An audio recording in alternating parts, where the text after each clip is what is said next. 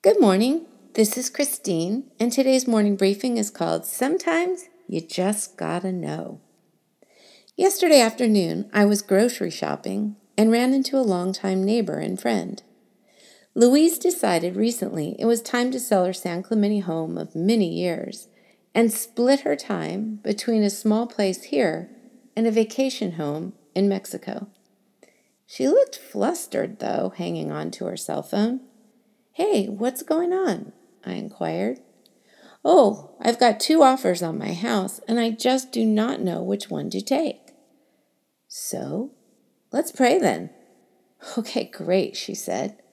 Shopping carts alongside each other, I put my hand on her shoulder and prayed, God, how great that we ran into each other right now. I'm asking that you give my friend the wisdom she needs to make the best decision on her house. And my prayer continued from there. We parted ways shortly after. I grabbed my cauliflower crusted pizza and went to check out. Back to James. Right after James says, Dear brothers and sisters, when troubles of any kind come your way, consider it an opportunity for great joy. For you know that when your faith is tested, your endurance has a chance to grow. So let it grow. For when your endurance is fully developed, you will be perfect and complete, needing nothing. Then he says this remarkable thing If you need wisdom, ask our generous God, and he will give it to you.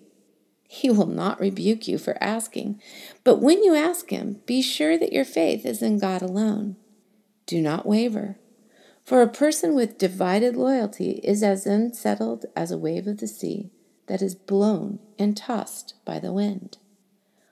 Ah, wisdom. If you want wisdom, ask God. Hmm. Those scattered, persecuted Jewish believers to whom James was writing needed it to survive.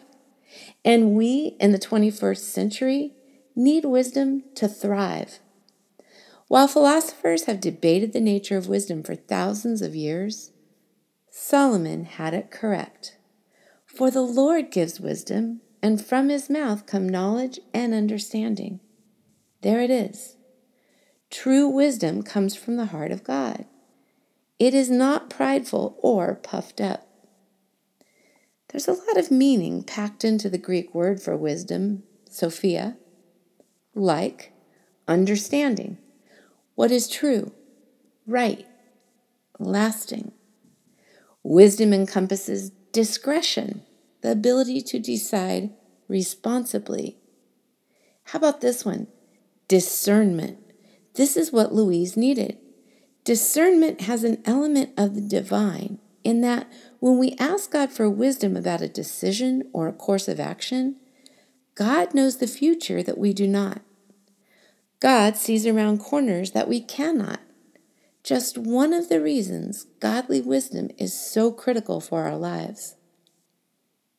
Wisdom also includes prudence, judicious in handling practical matters, good judgment, common sense, careful about one's conduct, and also action, because none of these matter unless we take the action exercising discretion discernment, prudence in our actions and behavior.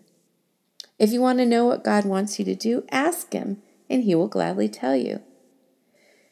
As the heavens are higher than the earth, He says, so are my ways higher than your ways, and my thoughts than your thoughts. Walking in wisdom, yet another reason to start each day talking to our Heavenly Father.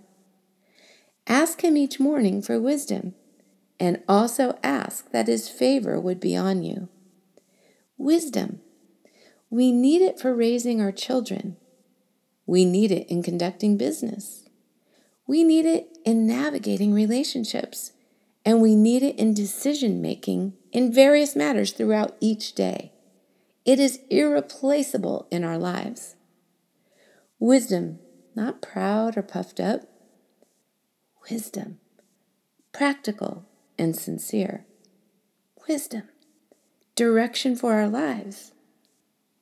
Wisdom, divine truth. Wisdom available for you and available for me. Again, James, thank you. Sometimes we just gotta know, and God has the answer through His wisdom that He gives us.